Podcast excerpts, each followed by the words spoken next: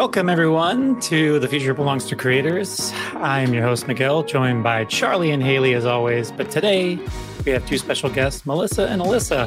How are you guys doing today? Good. How are you doing?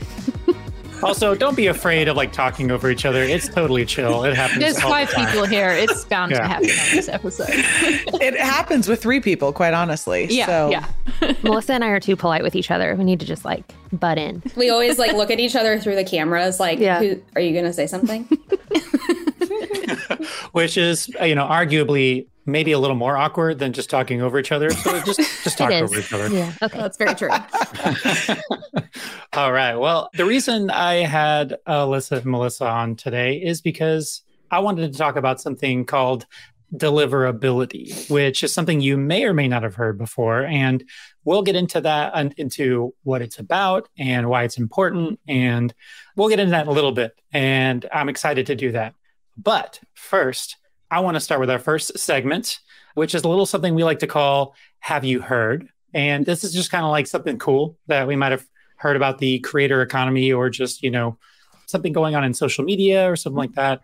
And uh, tying in to last week's one about Wordle, I think somebody here has an update on something going on with Wordle. I do, I do, yet. I do. Just wanted to show you guys what it was. I wasn't sure who won the debate over who got to say it, but here we go. I guess it was Haley. I also wanted to showcase that, you know, what talking over looks like. I thought I'd jump in there and give you guys a quick example. Just setting an example. Yeah. Well, here's the news. While we were at our retreat last week, Corey, one of my teammates, goes, have you heard that Wordle was acquired?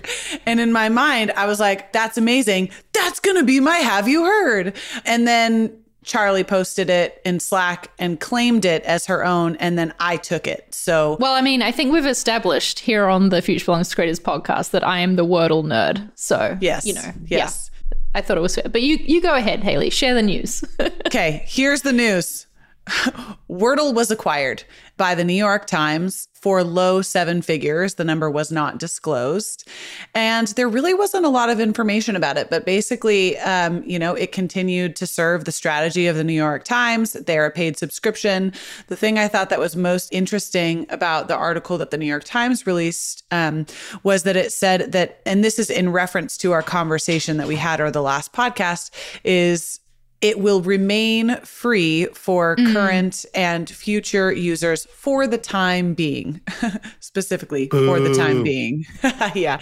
So as we d- discussed all the various ways that it could be monetized, we'll see. We'll see how it ends up being monetized, if it ends up being monetized any differently outside of the subscription that you have to have to be a New York Times reader. So the jury's out. We'll see. But um, it was acquired, low seven figures. I say congratulations to Josh Wardle for that one. Heck yeah. And I think it's interesting that in our discussions in that last episode about ways that if we were the creator, how would we monetize this? How would we like generate an income from it? We never discussed an acquisition. So I think that we were thinking clearly way too small. And I like someone buying it for like several million dollars did not cross my mind. So yeah, yeah. definitely props to Josh.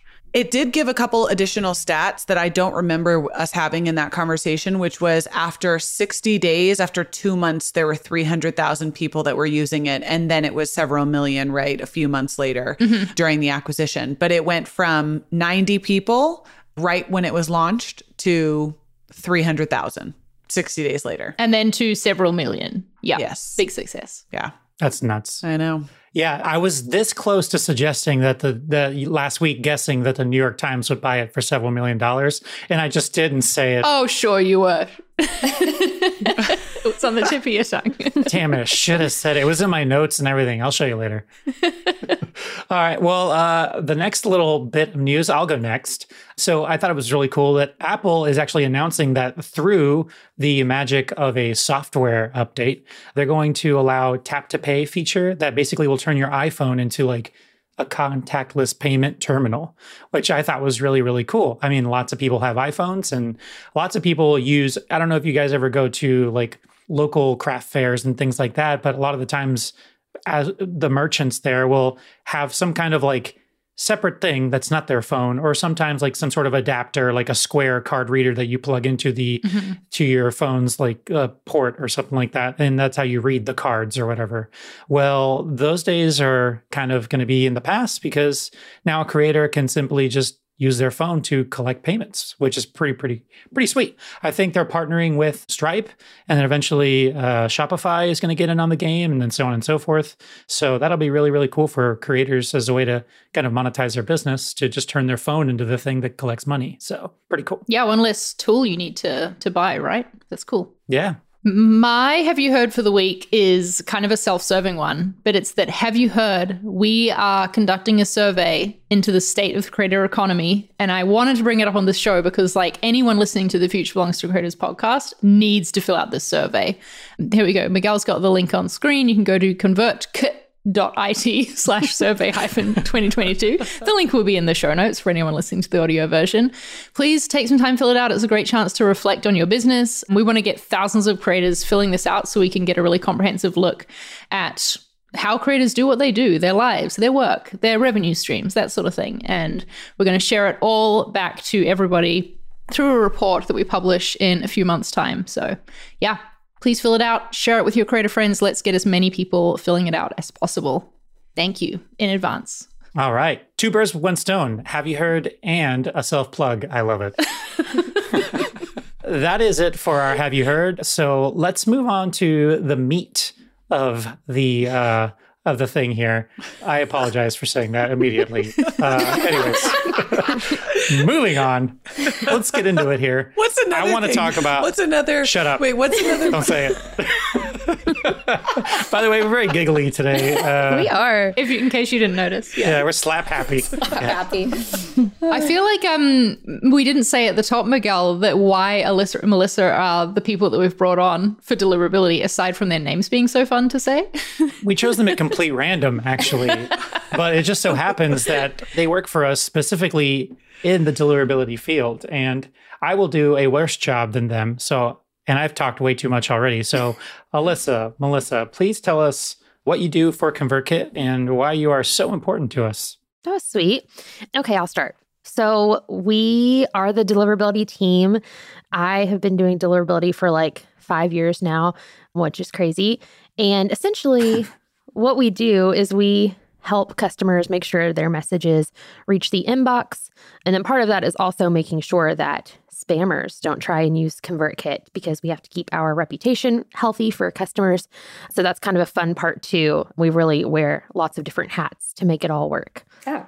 Melissa, tell us about you. So I started doing deliverability uh, a couple years ago, but I will be with ConvertKit officially for a year in April, I think. Woo. So yeah, it's exciting. So yeah, I mean, my job is basically helping customers, kind of what Alyssa said, figuring out if they're having any issues with their deliverability, are their emails reaching the inbox?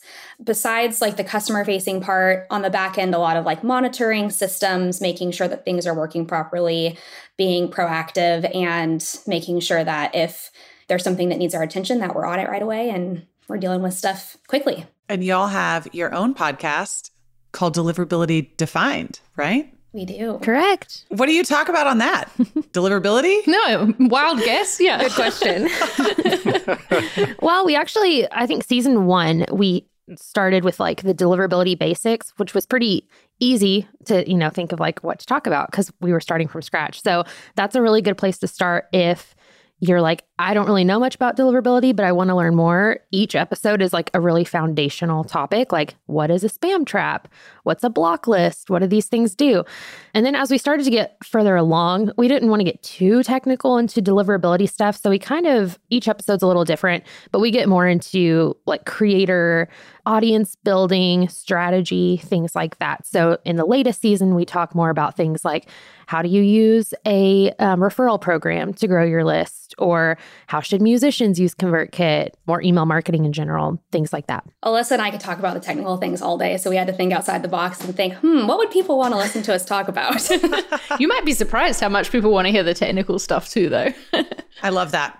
So I will say, though, I am fairly confident that deliverability is one of ConvertKit's best strengths because of the work that y'all do and Renee as well on our team. But I feel like people don't know exactly what it is, right? But it's one of the biggest value adds of ConvertKit because we have some of the highest deliverability rates across all of our competitors. And that is like a really not cool sounding thing until you know what it actually is, you know? And then you're like, oh, so if twenty percent of my emails don't get to the inbox, that's twenty percent of your customers that you don't have an opportunity to serve, or your audience that you don't have an opportunity to serve. So it's a really important number. And when you have deliverability problems, it's like one of the worst possible situations to be in. And so when you know, like when you know that you need it, you know, or you know that what it is, then it's, it can be a really important part of your business. Maybe could we just talk briefly about the rates? Because I feel like the first time I learned about deliverability, my reaction was, oh my God, I didn't know this was something I had to be worried about, you know? And so maybe there's some creators listening right now who are like in a similar boat. What is the deliverability rate that we have at ConvertKit? So like, so we know how widespread issues are, I suppose. And also, how would a creator know if they had a deliverability problem? Like, when should you worry about it? Yeah, that's a really good question. I'll clear up one like definition first. And then Melissa, since you recently just created our January report, you might have some numbers off the top of your head. So deliverability rate is tricky. There's really no such thing as a deliverability rate because the word deliverability means the amount of messages that go to the inbox versus the spam folder. And mailbox providers like Gmail, Microsoft, Yahoo, they won't tell you where they place a message. So you just have no way to know like how many of your messages go to the inbox or the spam folder. You kind of have to use other metrics to figure that out, which is what we do have. So we have a delivery rate, which is the percentage of emails that were delivered successfully and not bounced. I have that number if you want to. Tell us the number, Melissa. ninety-nine point eight percent. Oof, that's high. Pretty amazing, I will say. Not to pat us on the back, but that's um, extremely high. I think that's considered an A plus. Yes, mm-hmm. Very high. Um, and so what that means is only zero point zero two percent of messages that we sent in, wait, ninety-nine point eight. Yeah. Yeah. No, you had it. You had it. You had it. I did? Okay. Sorry.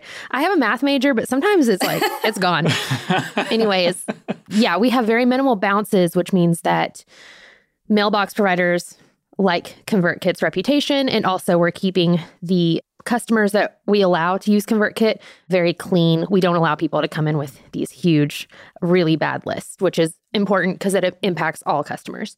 Another uh, metric that we use to get some insight into deliverability is the open rates, which there's a lot of nuance there, especially lately with Apple changes. Open rates are not super accurate, but still trends are really helpful and overall views are really helpful. So Melissa, uh, tell us our, our global open rate. Can I interrupt really quick first? Yeah. I want to highlight what you said, which because I think it's also a really important differentiator between, I don't want this to podcast to be like a pro ConvertKit podcast, even though that's obviously what it is. But wait, I do. okay. Okay. Sorry. Pro ConvertKit podcast. But what you said was, is that you don't allow certain customers or certain people to come on our platform, right? Based off of their list and a bunch of inputs that go into that. And I want to highlight that because what that basically really means is that we turn down money to ensure that the health of our list stays really high. And there's a lot of companies that don't do that, right? So they're saying, well, mm-hmm. if you want to come and send emails out through, you know, you want to come and send emails out through our platform and you're willing to pay us, we're going to help you do that. And that affects our customers. And because that type of customer is often different than a creator, it's just one difference in how like we serve creators and we're built for creators, and creators tend to have better list quality, right? Because their audience wants to be on it. Whereas direct response marketers, for example, you know, the way that they're acquiring people on their list is really unhealthy. But I just think it's important to note note that because it's a huge differentiator between us and our competitors. And I think it makes, I don't know, it just makes me feel cooler. No, that's such a good call out. I'm glad you said that because it's true. We turn down so much money, like every day, of people who want to pay us. And I think that's why it's really important that ConvertKit, we know who we're serving and we know who we want to serve. We don't, we're not trying to just take anyone's money, because if we were, then all of our customers would feel that in their deliverability and their open rates mm-hmm. and things like that. So we're laser focused on serving creators, and that means we do turn down money. Now let's go to the global open rate, Melissa was going to say. Sorry, sorry. Maybe, does anyone want to guess? Ooh. Ooh, I like this. Any guesses? Because it hasn't been published yet for January, so no one knows except for... Global open rate. Global open rate. I know that it's not going to be as high as... growth currencies list. That's a really high open rate. You deserve applause for that. I just, yeah. I saw that and I was like, good on you. That must mean your content is fantastic. I would guess like thirty, twenty-nine to thirty-one. I guess thirty-one. One dollar, Bob. I think I'm going to go with twenty-nine. Okay. twenty-nine. All right. Charli? At thirty-five percent was my guess. Now I'm feeling like it was too high. Charli wins. It's thirty-six percent. Whoa! Yeah. So it wasn't even high enough. That's amazing. Okay, cool. Wow. That was fun. Teddy, that's a very specific guess that you you had on there. Teddy wow. guessed thirty-two point three percent. I've always thought Teddy might be a mole. I'm not sure. Maybe he's a robot. I'm not sure. That's nuts. So when I first started ConvertKit, I would answer like technical support tickets a lot. And oftentimes, like we would congratulate uh, somebody for having, if you have an open rate that's like in the high teens, low twenties, like you're doing better than most. And we would be like, nice job. So to see that some people are getting close to almost fifty percent, like that's nuts. So I remember those support tickets as well. Yeah. I was also in there. Yeah, people would write in and say, you know, I'm only getting twenty-five percent open rate. Like, why is it so low? I'm like, oh no, you're you're winning. You win. You win email. Yeah. Can you tell me what you're doing so I can tell other people to do it? It's pretty crazy. But people have no frame of reference for these things. So that's why it's great that you publish those reports, right? So that yeah. people can see yeah. how they stack up. But it's also good to give a comparison too. Think about um, on social media, the number of people that actually see your post, your content mm. post compared to the twenty, like the open rate of your email list, which typically customers on your email list are bigger fans than casual social followers. So if you have a million people that follow you on, on social media, right, and you're only getting ten percent, you know, open rate, but your email is often much higher than that. So just note that as well. That's something that I, I wanted to kind of talk to you ladies about is when somebody is uh, trying to figure out kind of how deliverability works. I always used to use the analogy of like an actual postal service, because that's it's the perfect kind of way to get people to understand how things work. So just because something would say it was delivered, it doesn't mean it was actually necessarily received or opened or anything like that. Delivered just means the mailman put the mail in the box with that number. Like, did someone open that mailbox? Well, that's something else entirely. Did it actually make it to that mailbox, or did the mailman just say that he did it? Like, there's always so many different things. So if somebody is trying to to navigate what these terms mean, is this something you guys go, I I, I almost don't want you to do something or say something you've already covered in your own podcast, but for those people, just some very basic terminology, like, do you find it difficult to navigate those things? Like, what, what advice would you have for somebody trying to wrap their heads around it? Yeah, exactly. Alyssa's so happy right now that you just you just said that analogy so perfectly. I could see her like, yes. Yeah. We use the post office or mailbox a lot too. Mm-hmm. But Melissa, you have great analogies. What do you think? Oh, gosh. Okay. So yeah, I would say like the mailman delivery analogy is really great, because obviously, at email, it's happening so quickly. The conversation back and forth between ConvertKit and the receiver, you know, like the inbox or excuse me, the mailbox provider, like Gmail, for example, that conversation is happening so quickly that there's so many things that can actually happen in between that conversation that could cause an issue. So I think that's a great analogy. Another thing I would say, um, I don't know if we want to get too, I don't want to get like too in the weeds, but sender reputation is a very big part of um, that whole conversation. And what your sender reputation is, is how your emails are placed, like based on that. So another analogy I use a lot is a credit score. So your sender reputation is very similar to a credit score. It's very easy to damage and not as easy to build back up again. So there are positive and negative signals that a sender can receive.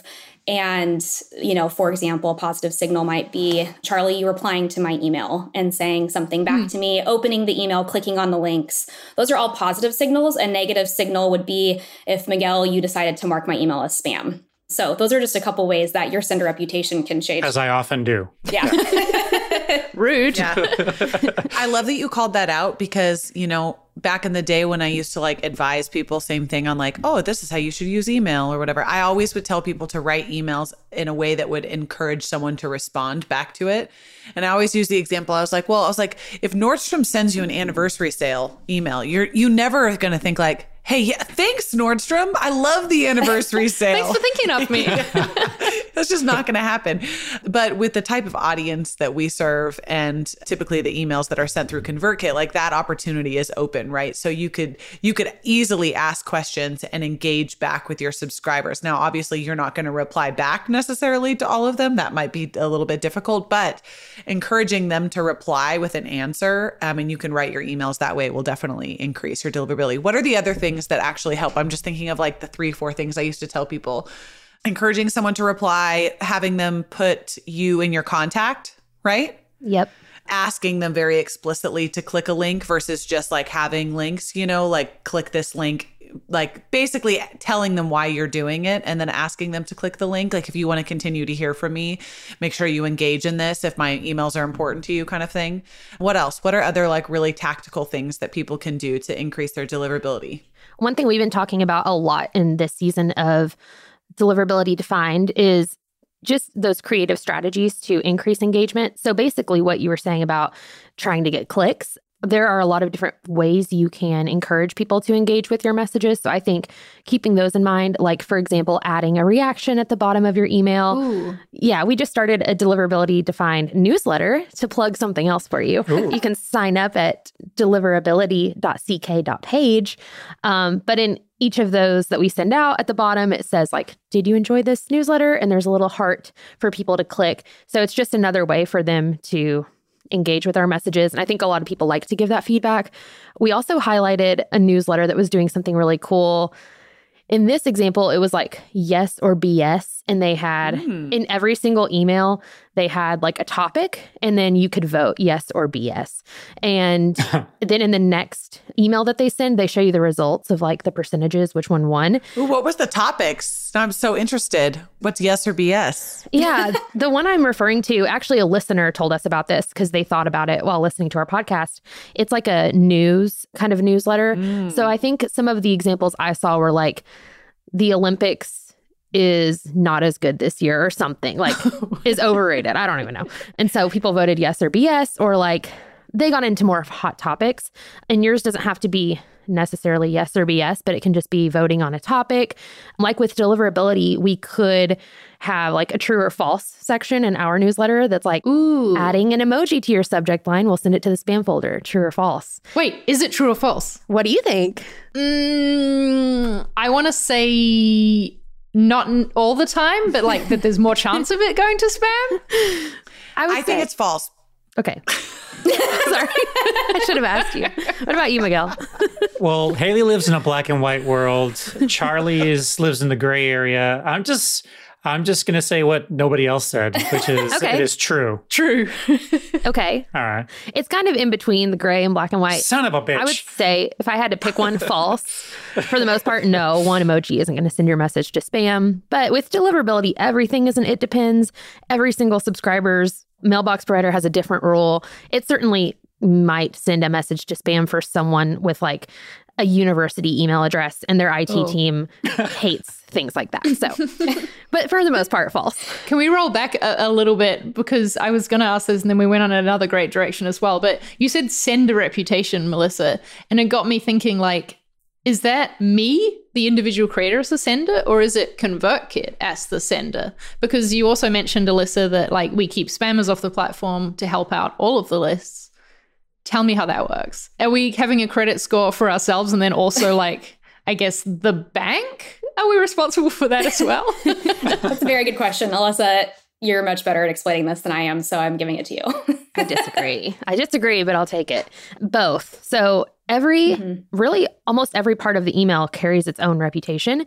However, the part that carries the most heavily weighted reputation is your Charli or creator, whoever's listening. No, my reputation matters for everybody. Yeah. The sending domain that you see like in your mailbox when you open a message and it says, this is from, you know, so-and-so at ConvertKit dot com, for example. That ConvertKit dot com is the domain reputation that's going to matter most, especially with providers like Gmail and Yahoo and things like that. However, depending on your setup, usually ConvertKit's domain is also being used in the background or whatever other um, email service provider you might be using. And their reputation does matter a lot too. So that's why you need to be really careful with the uh, E S P, email service provider you use, because they need to have a team of people like we have here who are stopping spam, working with customers, and making sure that their reputation is healthy. However, typically that reputation isn't weighed as heavily as yours. So that's why a huge part of Melissa and I's job is educating senders on how to keep their reputation super healthy. And then one other part of the message that carries a reputation is actually the links that you use in your email. Those domains in every link carry a reputation. So, mm. for example, we say do not use bit dot l y links in your emails because it has a really bad reputation. Gmail will actually usually just bounce your message if it has a bit dot l y link in it. Dang. So be really careful with the links you're using as well. Make sure they're trusted sources and they're not um, shared U R Ls that a ton of people are using. Charli, that was a really good question. I feel like I need to change some things because I'm sure I've included some bit dot l y links in my emails. Tell me about when, so by default, when someone joins a ConvertKit, they get, they don't have a custom domain. So when is, when does having a custom domain become something that like you should start thinking about? Like what are the differentiators between using our domain and having a custom domain? And when should someone say, that's probably a good choice for me? There's a couple reasons that somebody would want to use a verified sending domain. A couple things first, though. If you're not sending more than fifty thousand messages a month and you don't have about a twenty percent open rate, we don't always recommend setting one up depending on the situation, because if you're not sending enough volume, those mailbox providers may not recognize you as a sender because you're you're using your own domain in two places in the message instead of just one. And then using ConvertKit almost as like a co-signer, if you will. So that's kind of mm. one thing to consider. But also, with this is always where like, I could be so technical, but I'm going to try really hard not to be.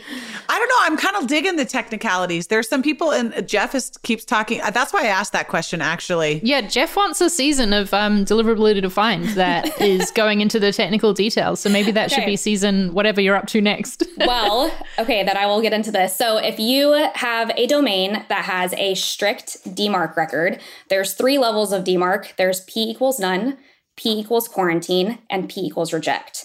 If you have one of the higher two tiers of D MARC, then you have to have a verified sending domain in order to authenticate your messages properly with ConvertKit. Um, and it's very easy. You can go to any D MARC record. What is a D MARC record? Oh, here we go. Here we go. How far does the rabbit hole go, Alice? It's deep. Yeah, I'll just let you all decide what you want to ask, and then we can... No, I'm just kidding. D MARC is a... an authentic part of authentication in your message, and it helps protect your domain from being spoofed. Alyssa, do you want to go into further detail? Sure. So basically, a D MARC record ensures that a spammer can't send a message from your domain.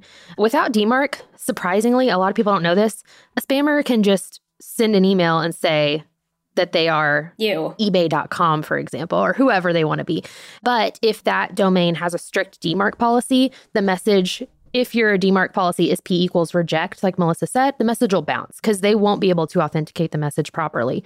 However, D MARC is very complicated and it's hard to implement. If you don't implement it correctly, then your legit messages will also bounce or go to the spam folder. So it's not something we necessarily recommend to like the average creator who isn't super worried about getting spoofed by a spammer. But if you do want to set it up, you know, it's definitely great for security purposes. And if you feel confident in implementing it yourself, go right ahead. But you do have to have a verified sending domain in ConvertKit, like Melissa said. And whether or not you do have a D MARC record in place, well, let's say you don't have a D MARC record, but you're trying to decide, should I set up a verified sending domain? Basically piggybacking off everything Melissa said, but one kind of like deciding short way to sum it up is, is your sender reputation good enough to carry itself on its own? Mm. And mm-hmm. the thing is, we see some senders do better by actually piggybacking off ConvertKit's reputation and using us to help them get in the door, because maybe their open rates are like less than twenty percent, or they just don't send really consistency or enough volume. But for a lot of people, like Dylan with fifty percent open rate, like he is probably great on his own. He can probably carry his own reputation. So if you have a really great open rate, I would say thirty percent plus is extra great for this. And if you send on a frequent enough cadence, volume can vary. I would say a verified sending domain is a great option for you. So if I understand correctly, it's kind of like if I'm going to go ship a package at the post office, there no, no one's going to necessarily trust that I just wrote the right return address, right? It's like at that point, they're like, I want to see your I D and make sure that the, re- the sending address is actually the person who's dropping off the package. Otherwise, this package is B S and we're not sending it for you. Is it kind of like that? That is good. Yeah, I think that's a really good analogy. It would be like if you went to the post office and you tried to use the sending, you know, Miguel, you tried to use your address. And they like looked at a book and were like, ooh, in order to use this address, we have to actually check your I D. That's like having D MARC. That's awesome. But most people on the internet don't have that set up. So the post office wouldn't check. They would be like, okay, sure. Right. Because if I'm not, if I don't have enough volume, like you said, if I only, if I send fifty thousand packages a week, okay, that's one thing. If I send one package to my grandma every three months or whatever, like they're going to be like, yeah, you're cool. It's fine. Yeah. Right. Yeah, you're cool. I wonder if a good um, marker for like when creators should start thinking about this is, I know that's, that spoofing accounts is a real big problem on Instagram and YouTube, for example. So maybe if you're a creator who is finding that, you know, you've got a lot of subscribers on YouTube, a lot of followers on Instagram, and people are making an account using your name or like something similar to it to try and trick your followers into clicking a link, buying some Bitcoin, whatever. Maybe that's a good like time to start thinking about it, because you could be at the level where someone could try and spoof you. Yeah, I would say a couple signs you're being spoofed is if you're starting to receive emails from people saying like unsubscribe or I didn't sign up for this, or, you know, and you're like, I don't know what you're talking about. I didn't send you anything. You're not on my email list. That's a good sign that there's some mail going out from your domain that you didn't authorize. Or if you're starting to get a bunch of like automated out of office replies at your address and you never sent anything, that's another one we've seen that will happen to people getting spoofed. Mm-hmm. And I want to highlight a, a question from Jeff in the chat here. He was talking about this. He's saying, is this similar to credit score where having no sender reputation is not super ideal? Hence the benefit of piggybacking off of ConvertKit. That is such a good question. And yes, that is very true. We do see that. And having no reputation essentially just means that those email pro- email box providers don't trust you yet. And so you need to build up to that. Yeah. And in that case, you would not want to use the verified sending domain. Mm-hmm. Like you were um, saying, it would hurt you and it would help you to piggyback off ConvertKit instead. I feel like we've given a lot of information here. And I wonder if, um, is there like one piece of advice you would give to creators who maybe this is the first time they're hearing about deliverability? So like, I'll say for you, piece of advice, go listen to Deliverability Defined, especially the first season, to dig in more. But to stop them feeling like overwhelmed or like stressed about all the things they could pay attention to, what's the number one thing that a creator could do to improve their chances and improve improve their deliverability?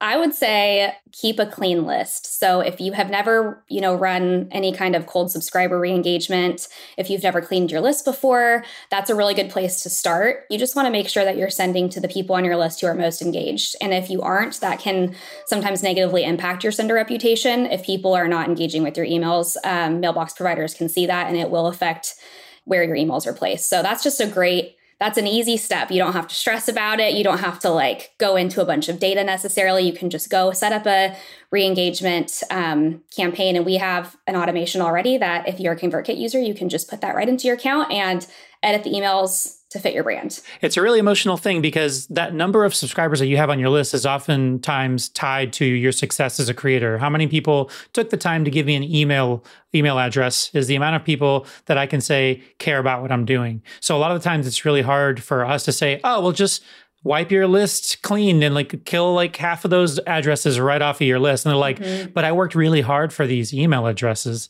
But what I would always say to that is it's not so much about the quantity of addresses, but the quality of the people mm-hmm. who are responding mm-hmm. to what you're doing.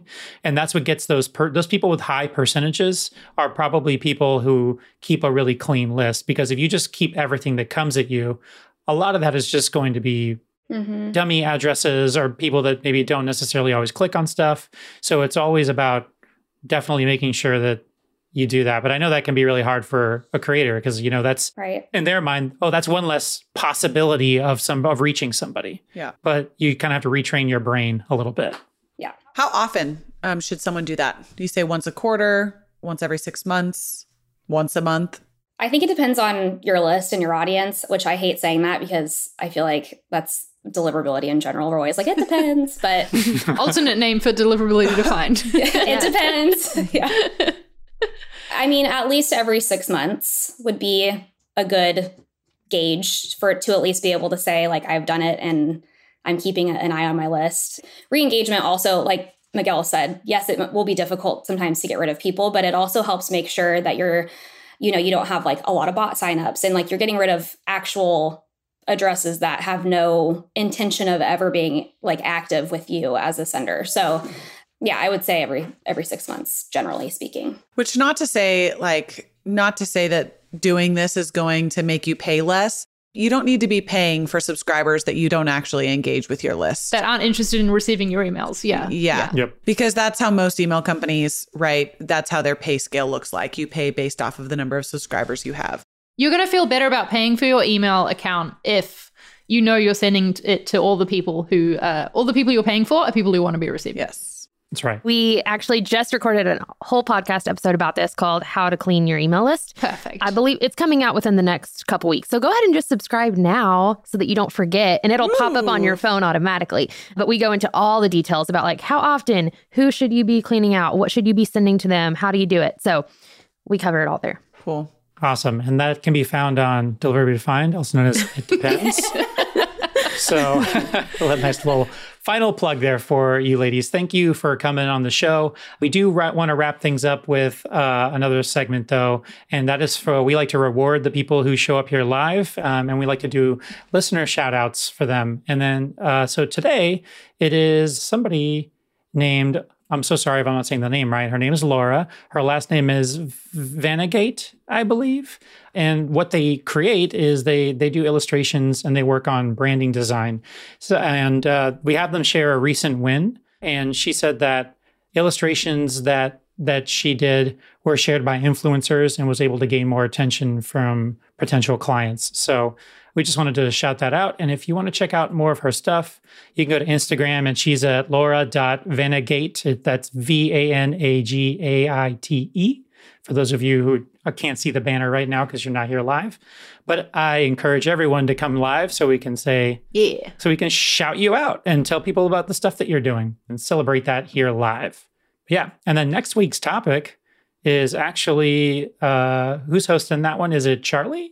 It's me. We're going to have Justin Moore on. And Justin is a, I think, I believe his title is like uh, brand sponsorships coach, but whatever. He shares amazingly useful information for creators on landing brand sponsorships, brand deals, and what to charge for them and all that. So he's going to come on and share his expertise in that area. So definitely come along and join the live chat at uh twelve thirty Eastern is is our time, right? I'm only thinking in my Spanish time zone at the moment. No, you are correct. But come join us.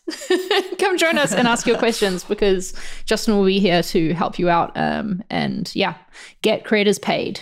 Awesome. Yeah. Well, we'll see you guys next week. Thank you again, uh, Melissa and Alyssa, for coming here and nerding out with us. Uh, it sounds like you gained a couple of uh, extra fans on your podcast, so Yay. Pretty cool. Thanks for having us. Yes, this was so fun. Yeah. Yeah. Uh, well, come back anytime. And uh, maybe one of us will be on your podcast someday soon. I think Miguel's inviting himself. Come on over. I know. How come we haven't been invited? All right, everybody. Thank you so much. And uh, have a nice rest of your week. Adios. Bye. Bye. Bye.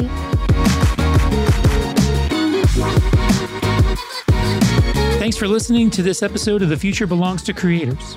If you enjoyed it, be sure to subscribe so that new episodes appear in your podcast feed every week.